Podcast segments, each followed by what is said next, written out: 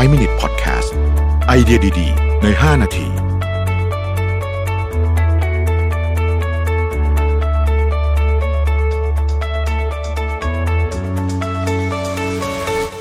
วัสดีครับ 5 Minutes Podcast นะครับ คุณอยู่กับประวิทยานอุตสาหะครับ วันนี้จะมาชวนคุยบทความหนึ่งที่มาจาก The Economist นะครับ ชื่อว่า Will wet markets be hung out for dry after pandemic ไอ้ hung out for dry นี่มันเป็นการเล่นคำนะ เพราะมันเป็น wet market กับ hung out for dry hung out for dry ก็คือเหมือนกับปล่อยให้ตายจากไปอะไรประมาณนี้นะครับทำนองนั้นนะฮะคือ wet market หรือว่าตลาดสดเนี่ยจริงๆต้องบอกว่าเป็นผู้ต้องสงสัยคนแรกเลยเนาะ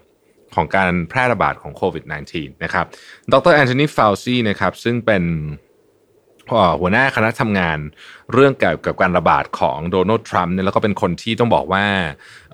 ได้รับเสียงชื่นชม เยอะมากพอสมควรนะครับ แม้แต่คนที่ไม่ชอบทรัมป์ยังชอบดรแอนโทนีฟาวซีเลยก็มีหลายคนเนี่ยนะครับ ก็บอกว่าเขาเนี่ยคำใน The Economist เขียนว่า call for worldwide banning of wet markets เลยนะคือไม่อยากให้มีตลาดลักษณะนี้อีกแล้วนะครับ wet markets เนี่ยในความหมายของดรแอนโทนีฟาวซีคือเป็นแบบนี้เนาะเช่นมีไก่เป็นๆอยู่แล้วก็มาสับตรงนั้นมา ถอนขนอะไรต่างๆ ตรงนั้นอะไรแบบนี้เนี่ยนะครับ ลักษณะนั้นจะเป็นจะเป็นสิ่งที่เขาเรียกว่าเป็น wet market ในความหมายที่ดรแอนโทนีฟาวซีบอกนะครับ รวมถึงการขายสัตว์ป่าต่างๆ เช่นงูนะฮะหรือว่าอย่างในอินโดนีเซียเนี่ยมีขายตั้งแต่หนูหนูตัวใหญ่ๆหนูป่าก็มีนะฮะมีค้างคาวนะฮะอะไรแบบเนี้ยเป็นต้นนะครับ ไปจนถึงประเภทแบบไอ้พวกลิงเลิงอะไรพวกนั้นเลยเนี่ยนะฮะ ดรฟาวซี่เนี่ยไม่ใช่แค่คนเดียวนะครับ ที่ที่อยากจะเหมือนกับแบน wet market สกอตต์มอริสันซึ่งเป็นนายกรัฐมนตรีของออสเตรเลียก็ออกมาพูดเลยเหมือนกันนะครับบอกว่าเเขาคิดว่าตลาดแบบนี้มันค่อนข้างจะเสี่ยงอันตราย ควรจะต้องได้รับการยกระดับนะฮะอืมคือสิ่งที่คนเขากลัวกันใน wet market คือเรื่องที่เรียกว่าเป็น spill over นะฮะ spill over เนี่ยมันก็คือมันมันมันมันบอกถึงเหตุการณ์ที่ไวรัสเนี่ยกระโดดจาก สัตว์ไปสู่คนนะครับ แล้วก็เกิดโรคใหม่ขึ้นมาเหมือนโรคระบาดที่เราเห็นเห็นนี่กันนี้แหละนะครับ ทีนี้นักระบาดวิทยาหลายคนก็บอกว่า เอ๊แต่ว่าการจะบอกว่าจะไปเลิก wet market หรือตลาดสดเลยเนี่ย มันคงจะเป็นไปไม่ได้หรอกนะ เพราะว่า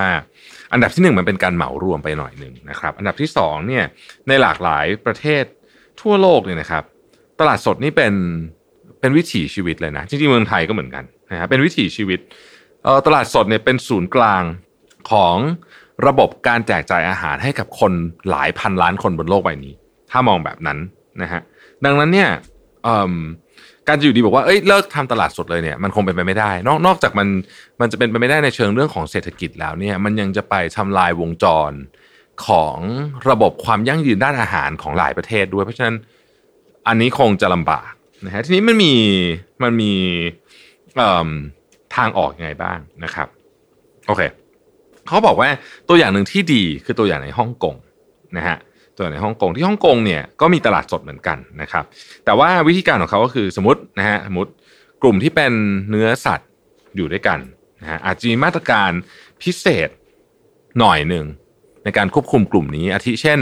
เอ่ออาจจะไม่มีการฆ่าสัตว์อยู่ที่ตลาดหรืออะไรแบบนี้เป็นต้นนะครับ แล้วก็ความสะอาดอะไรก็อาจจะเพิ่มหน่อยจาก ส่วนอื่นของตลาดสด คือตลาดสดผมเชื่อว่าทุกท่านเคยไปเนาะตลาดสดมันจะมีหลาย part ใช่ไหมเออบางทีถ้าเกิดว่าจัดโซนนิ่งไม่ดีเนี่ยนะครับคือหลายตลาดเขาจัดดีนะฮะแต่มันก็มีตลาดที่จัดโซนนิ่งไม่ดีมันก็ไม่ปนกันไปหมด อันนี้คือสิ่งที่เขากลัวนะครับ แล้วก็เอ่ออย่างที่ฮ่องกงเนี่ยนะฮะเขาบอกว่าถ้าตรงพื้นที่ไหนที่มันดูแล้วมันเสี่ยง เช่น เช่นแบบ อาจจะจัดโซนนิ่งยากหรืออะไรก็แล้วแต่เนี่ยเขาก็จะอาจจะไม่ให้ขายเนื้อสัตว์แต่ขายเป็นอาหารทะเลแทนที่ฮ่องกงนี่มีนะฮะเชุนยงสตรีทเนี่ยนะฮะคือเหตุผลที่ว่าอาหารทะเลทำไมถึงอันตรายน้อยกว่าก็เพราะว่าพวกสัตว์น้ำทั้งหลายเนี่ยไม่มีระบบทางเดินหายใจ เพราะฉะนั้นไอ้โรคที่ติดติดกันอย่างโควิดเนี่ยมันก็จะไม่มาจากสัตว์น้ำสังเกตดูนะครับ ทีนี้เขาก็บอกต่ออีกว่าจริง ๆ เนี่ยวิธีการที่น่าจะช่วยมากกว่านะฮะช่วยมากกว่า การไปอยู่ดีๆบอกว่าจะไปปิดเลยเนี่ยก็คือการให้ความรู้ครับ การให้ความรู้กับคนที่ไปซื้อด้วย กับพ่อค้าแม่ค้าด้วยนะฮะเพราะว่าการให้ความรู้เนี่ยมันคือถ้าให้ความรู้ทั้งสองฝั่ง มันจะเกิดตัวลูกค้าเองก็จะต้องการนะที่จะได้มาตรฐานที่สูงขึ้นตัวแม่ค้าเองก็รู้สึกว่า ถ้าเป็นสิ่งที่ลูกค้าต้องการเนี่ยเขาก็สามารถทำแล้วก็ถ้าสมมติว่ามีคอสเพิ่มเขาสามารถส่งต่อคอสนี้ไปให้ลูกค้าได้ เพราะฉะนั้นความรู้จึงต้องมีทั้งสองด้าน นะครับจริงๆ ตลาดสดเนี่ยเขาบอกว่ามันยังไงมันก็คงจะอยู่ไปอีกนานนะเพราะว่า